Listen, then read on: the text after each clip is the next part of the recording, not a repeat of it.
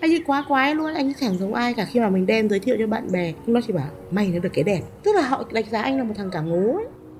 Bây giờ ấy thì chị chẳng thấy chị hy sinh cái gì cả. Như ngày xưa chị cảm thấy chị thiệt thòi. Sao mình lại hâm, mình tự nhiên đi lấy cái ông dở hơi, trong khi mình cũng có thể lấy một người chồng bình thường. Khi mà mình ở trong cái hệ quy chiếu của chồng mình rồi thì mình không quan tâm đến hệ quy chiếu ở ngoài kia nữa. Mình cảm thấy mọi người ngoài kia khá là khắc nghiệt với nhau. Thế giới của cái người tự kỷ này thật là thoải mái. Xin chào các bạn đang nghe podcast Tôi Kể, nơi những người trong cuộc nói về những lựa chọn khác thường của mình, được xuất bản vào 6 giờ sáng thứ Năm hàng tuần trên VnExpress. Và ngày hôm nay, hãy cùng nghe về câu chuyện tình yêu và cuộc hôn nhân 15 năm của một người phụ nữ với người chồng mắc bệnh tự kỷ của mình. Mình tên là Hương, năm nay 37 tuổi, mình sống ở Hà Nội và hiện tại đang làm việc tự do. Hiện tại mình có chồng và 2 con gái. Và mình đã có một cuộc hôn nhân dài 15 năm. Và mình cảm thấy là cho đến thời điểm hiện tại thì mình rất là hạnh phúc với cuộc hôn nhân đấy, cũng như là cảm thấy thỏa mãn với lại cái cuộc sống gia đình hiện tại. Về hành trình của mình với người chồng tự kỷ, mình nói một cách không quá rằng là anh ấy đã cứu cái cuộc sống của mình. Bởi vì mình không phải là một đứa con gái xinh đẹp, mình cũng không phải là một người con gái mà có cái tâm hồn đơn giản để mà sống đơn thuần với lại cái hình thức của mình.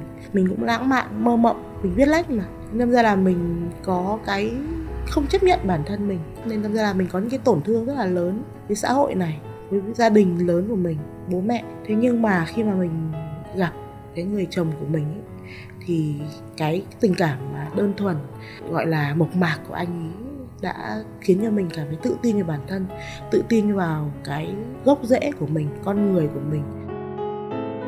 Thực ra là bắt đầu là như thế này, mình cũng từng yêu đương và mình thất tình mất một thời gian rất là dài. Mình rơi vào trầm cảm, mình rơi vào rượu chè. Lúc đấy thì anh ấy thì là một cái bạn ở trên mạng.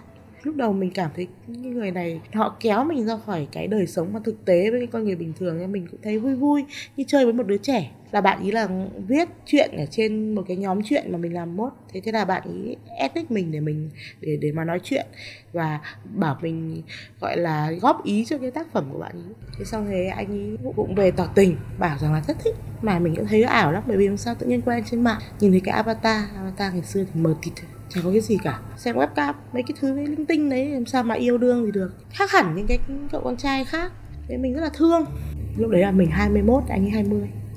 Chẳng hạn như là anh ấy luôn luôn meo ở cuối câu. Tức là chẳng hạn như anh nói là hôm nay trời đẹp lắm, anh đang đi và rất nhớ em, meo. Thế chẳng hạn như thế, anh ấy coi anh là một con mèo hả? Anh ấy tự xưng là mèo. Xong rồi anh ấy gọi chị bằng đủ các thứ. Tức là anh ấy cứ đem mình gắn với những cái hình ảnh ấy, con vật dễ thương. Nhưng mà không bình thường đâu, bởi vì không phải là theo kiểu con cún bông của anh đâu, không phải thế. Anh ấy hay kể cho mình những cái giấc mơ. Đàn ông phụ nữ nói chuyện với nhau ấy, thì tán tỉnh thì sẽ nói về chuyện gì thì không biết. Nhưng mà anh này anh hay kể về những cái giấc mơ rồi. Cảm giác giống như là một cái game ấy. Game mà đi đánh những cái con quái vật để cứu chị. Trong thế giới mà tâm tưởng nó rất là kỳ quặc. Xong rồi anh ấy cho rằng là anh ấy là một người ngoài hành tinh hay gì đấy đại loại. Anh ấy nghĩ như thế thật. Tức là bây giờ em tưởng tượng em nói chuyện với một cậu bé như nào. Cái cậu bé hay kiểu đánh nhau, các con robot đánh nhau kiểu thế. Thì anh ấy cũng có cái kiểu như vậy. Nói chuyện như thế mà khi mà chị chat với anh ấy hay này kia, bạn chị ngồi xem mà bảo thằng này bệnh hoạn thế, này kỳ cục thế, sao mày có thể nói chuyện với nó được. Anh bảo cũng dễ thương mà. Thế mình cũng không hình dung ra được là vấn đề là gì. Sau này anh tự xưng là chó. Trước đấy anh tự xưng là mèo, rồi anh tự xưng là chó. Anh gọi chó là anh là Shiba. Anh để avatar hình con chó ấy. Xong anh sủa gâu gâu nhé. Rất ngày anh kêu gâu. Nếu mà chị gọi là anh là anh mèo ơi thì anh sẽ kêu gâu. Đấy kiểu vậy. Mình cảm giác như mình rửa trẻ con ấy. Thế xong là đợt vào Sài Gòn để mình vào đấy mình chơi. Mình chơi mình gặp anh ấy. Thì anh ấy rất là đẹp. Đẹp nhưng mà ngốc ấy. Anh ấy quá quái luôn. Anh ấy chẳng giống ai cả. Khi mà mình đem giới thiệu cho bạn bè, nó chỉ bảo mày nó được cái đẹp. Tức là họ đánh giá anh là một thằng cả ngố ấy. Thậm chí là đến khi mọi người giới thiệu với lại họ hàng mình còn bảo rằng là chắc thằng này nó cũng không bình thường, nên ta nó mới yêu con này. Bởi vì khi mà anh ấy xuất hiện trước mọi người thì việc đầu tiên mọi người là trời sao có người đẹp vậy. Nó đẹp như vậy, tại sao lại yêu một con bé như mình. Lúc đấy mình vào trong Sài Gòn, mình bị cướp giật. Xong sau đó thì anh ấy đã đi vay tiền của bạn bè để đưa cho mình. Cái thằng tội phạm nó mới bắt mình chuộc giấy tờ. Cha mình cũng ngây thơ, mình cầm 500.000 để đưa chuộc người ta. Nhưng mà anh rất khó chịu. Làm sao mà thế được? Chuộc cái nào? Anh không nói gì với mình cả, anh lẳng lặng anh gọi công an. Đứng đợi đấy, đợi khi mà mình đưa tiền cho thằng cu đấy thì bắt đầu là cả anh lẫn ông công an ra chụp với thằng cu đấy. Mình đánh giá là đây là một người mà rất là dũng cảm, rất là có cái gọi là quyết đoán, rất là manly. Mặc dù trước đấy mình không nhìn thấy cái sự manly đấy, mình chỉ thấy như cậu bé. Nhưng mà mẹ thấy là manly đấy, thế là ok đấy. Nhiều anh con trai khác là không làm được vậy đâu. Thời tình cảm mình bắt đầu dần mình nảy sinh. Và đến sau đấy khi mà ở bên cạnh nhau càng lâu ấy, thì mình vừa thương này, vừa cảm mến này. Mình nhìn thấy ở anh ấy những cái mà các cậu con trai khác không có được. Anh ấy rất là hy sinh cho mình. Thế xong đến khi mà mình có bầu thì anh ấy mới bị gia đình rất là phản đối. Họ suy nghĩ rất đơn giản, con họ vừa đẹp, vừa giỏi giang, học giỏi lắm, anh ấy học giỏi lắm. Mà yêu một cái cô gái cao chưa đến 1m50, mà trông xấu xí, nhìn chán lắm. Lại còn là con gái người Hà Nội, không thích. Họ bắt anh ấy về và bắt là phải bỏ học. Nếu mà lên trên Sài Gòn lại bị dính vào mình các thứ này kia. Anh ấy đập đầu luôn vào bàn, vỡ cái bàn kính luôn. Rồi anh bảo là con phải có quyền tự quyết với cuộc đời của con. Thế là sau đó thì hai đứa mình trốn ra Hà Nội. Tức là bố mẹ mình thì thương con hơn, nhưng mà cũng không khi chấp nhận đâu. Lúc đấy anh chưa tốt nghiệp đại học luôn. Anh hì hụi anh đi làm. Anh làm bán hàng ở mấy cái siêu thị điện máy ấy, kiếm về được 3,5 triệu mỗi tháng, nuôi vợ bầu. Xong mãi sau khi mình đẻ ra con rồi thì các cụ mới chịu ngồi lại với nhau để mà bàn chuyện là thôi được rồi, làm cái mâm cỗ cho mọi người thôi, không làm cưới xin gì đâu. Tức là nói chung là cái cuộc tình này cũng phải vượt qua gian khó, vượt qua thử thách. Và chưa bao giờ anh ấy sờn lòng, cũng như là anh ấy làm mình mất đi cái niềm tin rằng là cứ để anh ấy tự lo rồi mọi chuyện sẽ ổn. Anh ấy gồng gánh hết. Nên mình khi mà mình gặp anh ấy thì lúc đấy mình mới cảm thấy là đúng rồi, đây mới là sống này.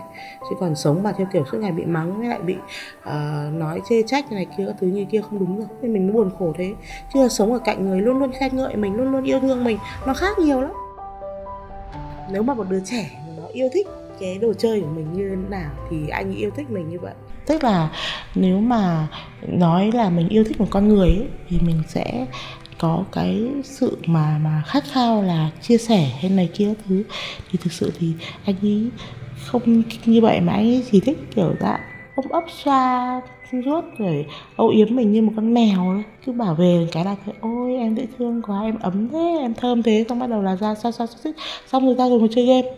Chứ không phải là tức là mình bảo là anh thương em, để hỏi xem hôm nay anh em thế nào, em này nọ các thứ. Mình bảo ủa sao lại phải thế. Thế nên ra là mình cảm giác là anh ấy yêu như một món đồ chơi. Và anh ấy chăm sóc cho con mèo đấy, yêu thương con mèo đấy. Nhưng mà có ai đi hỏi xem con mèo hôm nay có vấn đề gì đâu. Sau đấy mình phải dạy dần ấy. Mình dạy dần cho anh ấy rằng là em cũng có cảm xúc, em cũng có tâm trạng, anh phải như thế này, anh phải như thế kia. Thì dần dần anh ấy cũng học được cái điều đấy và anh ấy quan tâm. Anh ấy ngày trước không bao giờ nhìn mắt, anh không nhìn vào mắt mình, nói chuyện là anh nhìn đâu đâu ấy. Thế xong mình bảo là nếu mà anh muốn giao tiếp mọi người hiệu quả hơn, thế anh nhìn vào mắt họ nói. Anh ấy hỏi là thế nhìn mắt trái hay là mắt phải? Anh bảo con người ta có hai mắt, anh không biết phải nhìn vào bên mắt bên nào. Thế mình bảo là anh nhìn vào đây này, anh nhìn vào cái đầu trán này này, thì họ sẽ có cảm giác là mình đang nhìn mắt họ. Bây giờ anh nhìn mắt rất tốt, nói chuyện bình thường, không ai phát hiện ra có vấn đề gì cả. Đấy, nhưng mà hồi xưa là như vậy đấy.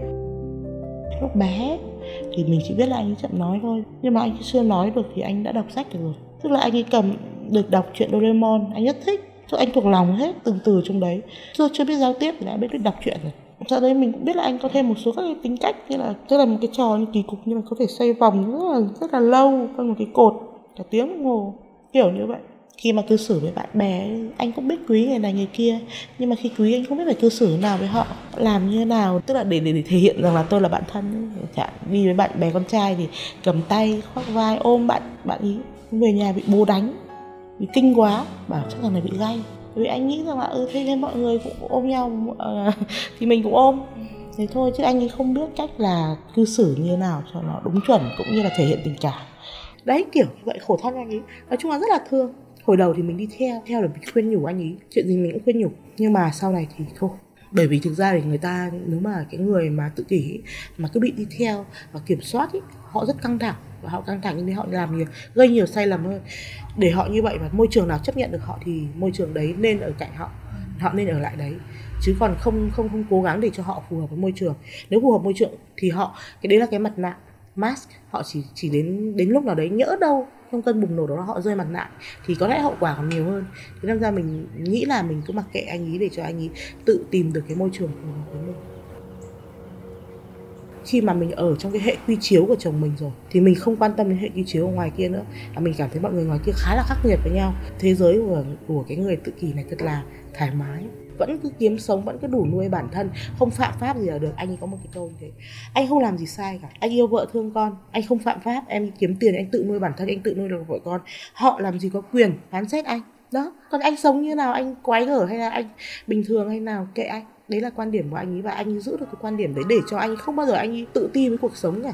Mà mình phải học điều đấy của anh ấy. Mà khi mình học được điều đấy rồi thì mình đã dứt được cái chuyện trầm cảm về những cái đánh giá của người đời. Giai đoạn đầu khi ở cạnh anh ấy là gặp vấn đề về nếu mà có cãi vã hay này kia là anh ấy suy nghĩ đơn giản quá, xong mình thì rất là phức tạp, mình cũng bánh bèo, mình cũng đòi hỏi như này như kia, nhưng anh không bao giờ biết theo kiểu cư xử để như mình mong muốn cả. Cũng như là mình nói về những cái vấn đề ở gặp trong xã hội, mình nói là em bị con này con kia nó thế này thế kia, chơi xấu chơi bẩn, anh bảo là kệ nó chứ biết làm nào.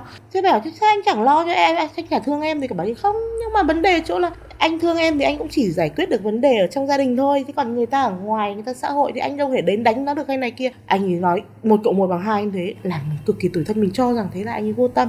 Nhưng mà đấy là cái kiểu tình yêu của họ.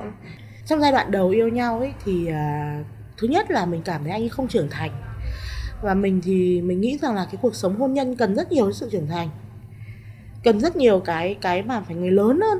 Nhưng mà anh ấy thì cứ chỉ biết ngày nào biết ngày đấy, vui thế thôi. Khi mà mình chia sẻ những cái điều đấy thì anh không thể hiểu được. Anh bảo rằng là yêu nhau rồi đi làm để kiếm sống thôi, xong rồi ở với nhau, nấu cơm, tối ngủ thế thôi, có làm gì mà sao em lại nghĩ cuộc sống hôn nhân rất phức tạp gì. Anh muốn lấy em thì anh lấy. Mình bảo hôn nhân phức tạp lắm rồi, còn con cái này kia, con đi đẻ ra anh nuôi sao đâu.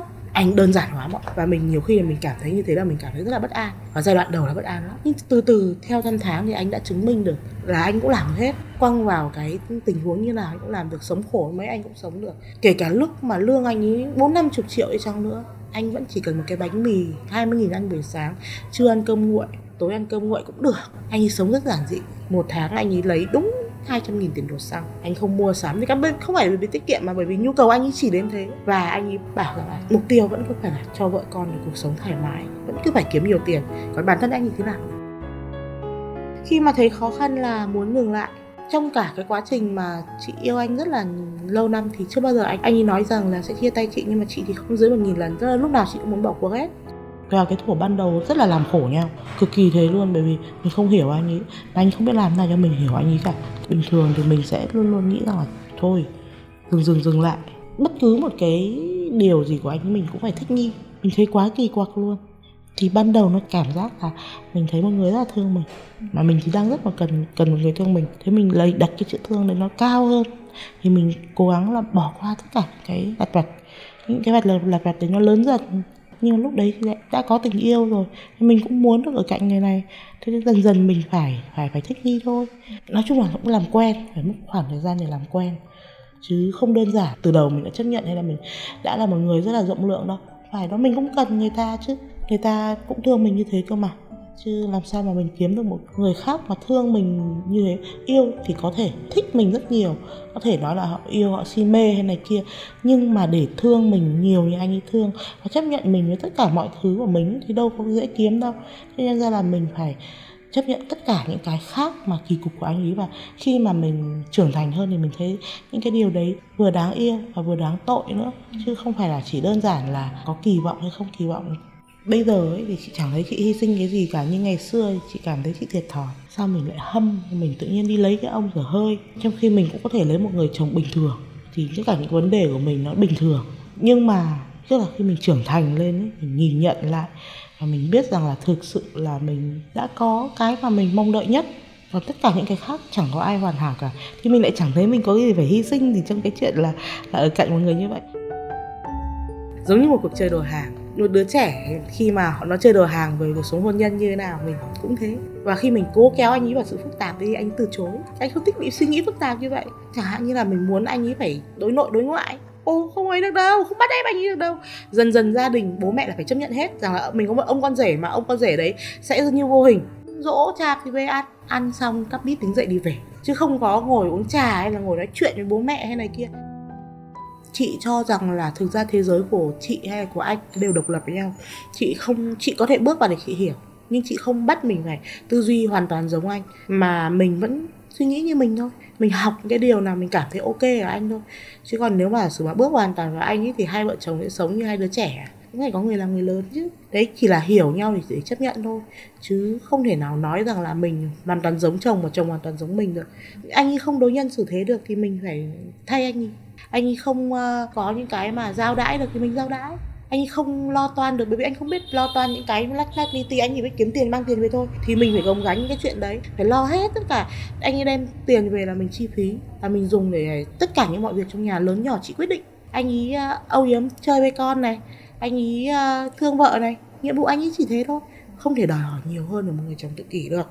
Chăm sóc con là anh ấy luôn luôn dạy con học. Nếu mà một ông bố bình thường ấy thì là sẽ dành thời gian để chơi con, thì sẽ cố gắng là chơi với con, còn lại ông hay đi chơi với bạn bè đúng không? Thì ở đây anh ấy chơi với con thật sự luôn. Hai bố con chơi game với nhau, hai đứa trẻ chơi với nhau, xong rồi hai đứa người cũng đọc sách với nhau, xong rồi dạy tiếng Anh cho nhau, rồi anh ấy đưa đón con đi học. Mọi thứ anh ấy đều chăm sóc cho con. Nhưng mà nhá, khi mà con còn nhỏ anh không chăm đâu, bởi vì lúc đấy không phải đồng loại với anh ấy, giống lấy giống như mà con gì đấy đe ngoe. Chị phải lo hết, lo sạch sẽ nhá. Đến khi con lớn thì anh ấy bắt đầu khoảng tầm 5-6 tuổi đổ lên, không còn là một em bé nữa, thì anh bắt đầu là anh chăm hết. Chị bắt đầu thì chị nghĩ là tuổi trẻ thì mình cũng phải nghịch ngợm một tí. Đấy, chị nghĩ là nghịch ngợm. Mà đến khi mà 15 năm rồi, mình cũng U40 rồi, nhưng mà em không biết đâu, về nhà con gái chị bảo là chả có ai như bố mẹ cả. Chứ ra ngoài đường cứ hôn nhau chút chít ý, xong rồi gọi nhau chó mèo, sủa gâu gâu với nhau, dễ thương đấy. Đấy là con chị bảo thế, con chị cũng làm quen điều đấy. Và nó bảo nhận xét là không có bố mẹ nào giống như vậy cả, nhưng nó rất thích. Nó bảo là như thế mới đáng yêu. Và nó cũng học cách chấp nhận bố nó với tất cả cái đấy. Mặc dù chị bảo là bố con mẹ bị tự kỷ hay này kia, thế thì nó cũng thế á, nó không quan tâm nhiều đấy. Chị luôn luôn nghĩ là anh nhà chị chắc là rơi vào tầm 13-14 tuổi mà. Rất luôn như thế. Trong sáng lắm, họ có những cái tưởng tượng của họ. Thì anh ấy lựa chọn là như này, khi anh ấy bước ra xã hội, anh ấy là người của xã hội. Thì khi mà anh bước về nhà thì anh trở thành con chó con mèo như anh mong đợi. Anh về nhà và anh rất thoải mái, bởi vì chị để cho anh là chó và mèo. Chị cũng học cách sủa gâu gâu với anh ấy. Mỗi lần như thế anh rất sung sướng. Anh cảm thấy là mình bồi đắp cho anh ấy cái thế giới của anh ấy một cách hoàn hảo hơn. Thế để cho anh lấy sức, cái sức mạnh tinh thần để anh ấy hôm sau anh lại ra với cuộc đời, anh lại cố gắng, anh trở thành người. Xong về nhà anh lại được sống hoang dã như anh ấy mong muốn. Chị cũng đã quá nhiều thời gian phải lo lắng rằng là cái mối quan hệ này sẽ đi đến đâu, cái cuộc hôn nhân này sẽ đi đến đâu, đi tiếp thế nào. Thì cùng chị phát hiện ra tất cả những cái lo lắng đấy của chị nó không có đóng góp gì cho tương lai cả. Tương lai nó vẫn xảy ra theo cái hướng nó muốn.